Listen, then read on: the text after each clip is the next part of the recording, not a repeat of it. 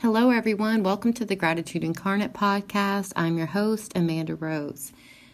Every day on the podcast, I release these episodes called Daily Divine Downloads.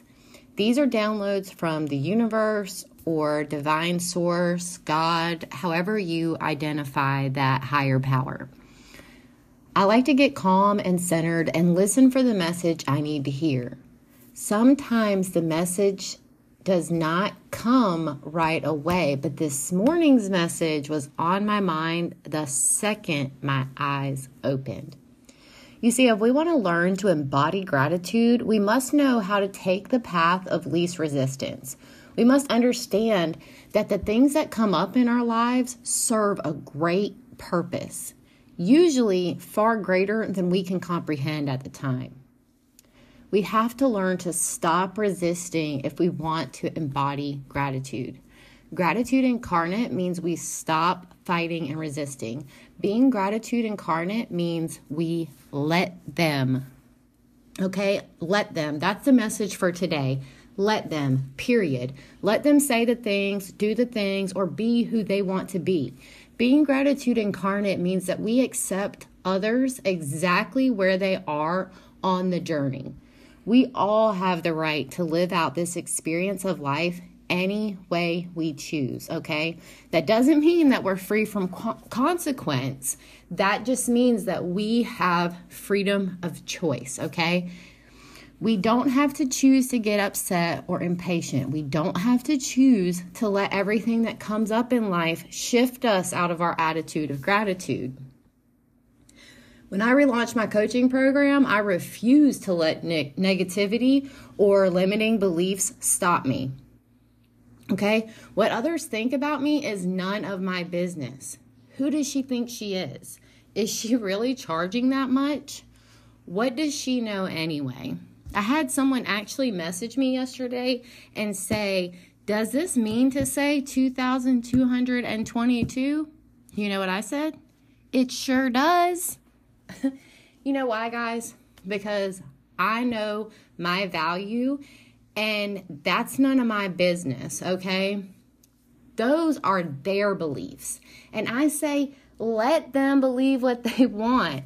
These beliefs stem from their programming, and I have reprogrammed my paradigm. I have released my limiting beliefs, okay?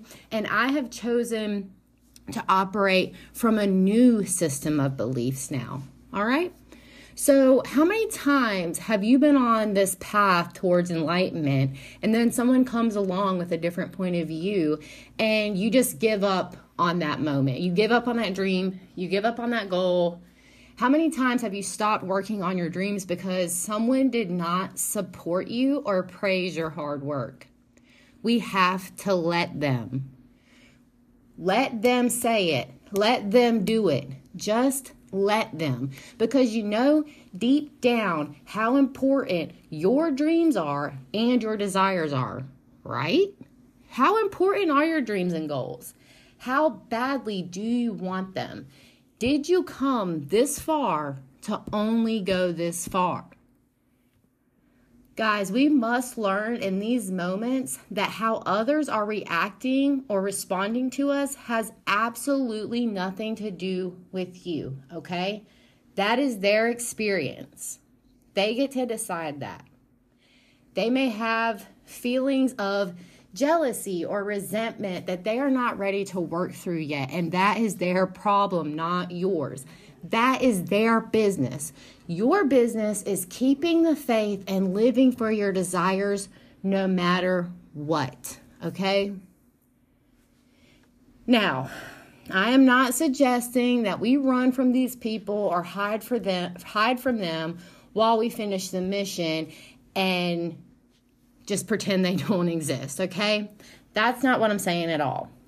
What I'm saying is we can switch that perspective and learn to embody gratitude in every single moment, okay?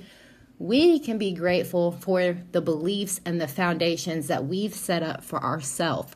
We can have gratitude for the shifts in our consciousness, okay? We can have gratitude for our own hyper awareness.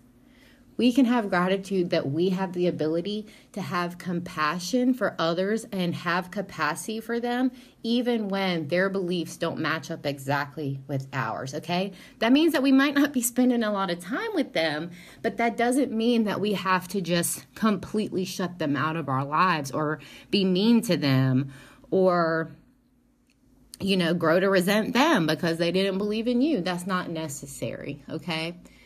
That's not what embodying gratitude looks like. Have gratitude for these moments by being grateful for where you are on this journey.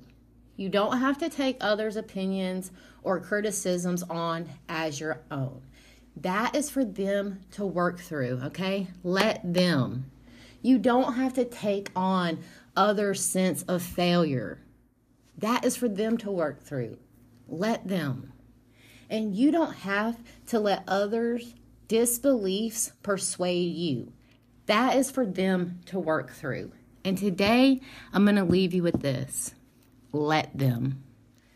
Thank you so much for listening. Thank you for helping me and supporting my dream in sharing this message. And I want to encourage you today, you know, if if you want to share this message with someone else, do that. That's a great way to express your gratitude. That's a gift that you can give someone completely for free. It only takes a minute or two of your time, okay? And it can really make an impact on someone's day to day. So, with all that being said, I want you to have a grateful day, and I will talk to you tomorrow.